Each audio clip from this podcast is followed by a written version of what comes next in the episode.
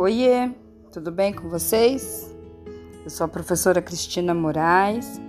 Hoje é dia 16 de abril e nós temos aulas de ciências. E nós vamos falar um pouquinho sobre a água. A água, que é uma substância muito importante para a vida na Terra. Afinal de contas, nós não vivemos sem ela. A água é uma substância que não tem cor, é incolor não tem cheiro, é inodora, e não tem sabor, é insípida.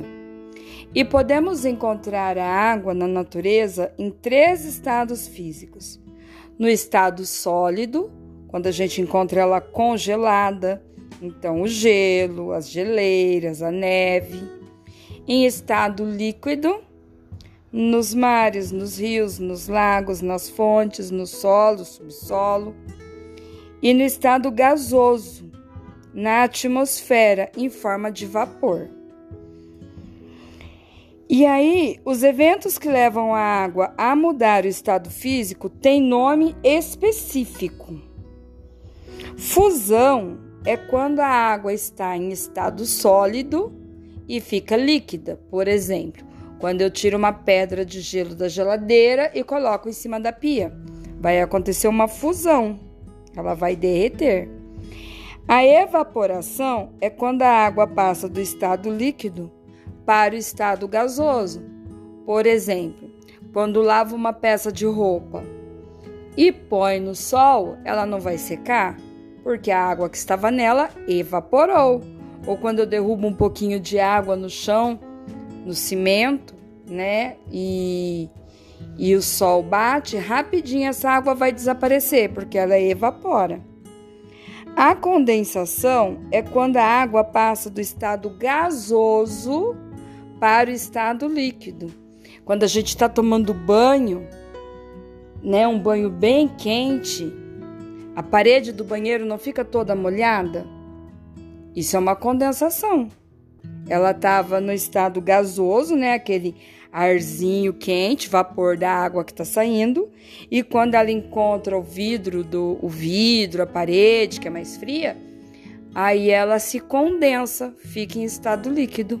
A mesma coisa acontece quando a mamãe faz comida e coloca uma tampa numa panela. Ela sobe no estado gasoso, mas quando ela encontra a tampa, que está mais fria do que ela, aí ela se, gru, ela se junta e condensa, ou seja, fica em estado líquido de novo.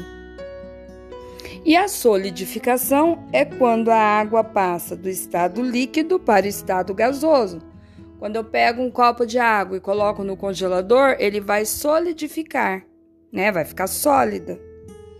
Na natureza, a água passa por constantes transformações. E isso nós chamamos de ciclo da água. E ele acontece da seguinte maneira: o calor do sol aquece a água dos rios, lagos, mares, fazendo com que a água se transforme em vapor d'água. Esse vapor sobe e se condensa, formando as nuvens, com gotículas de água e cristais de gelo. Quando essas gotículas ficam muito pesadas, elas caem em forma de chuva. E aí começa tudo outra vez.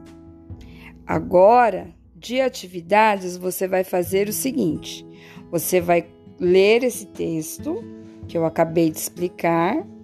Depois, você vai copiar ele no caderno, observando o parágrafo, pontuação, a ortografia, que é a escrita correta das palavras, e depois vai copiar e responder as perguntas. E as questões são: 1. Um, quais são as principais características da água? 2. Quais são os estados físicos da água? 3. Onde encontramos água em estado líquido? 4. Onde encontramos água em estado sólido? 5. Explique o ciclo da água na natureza. E 6.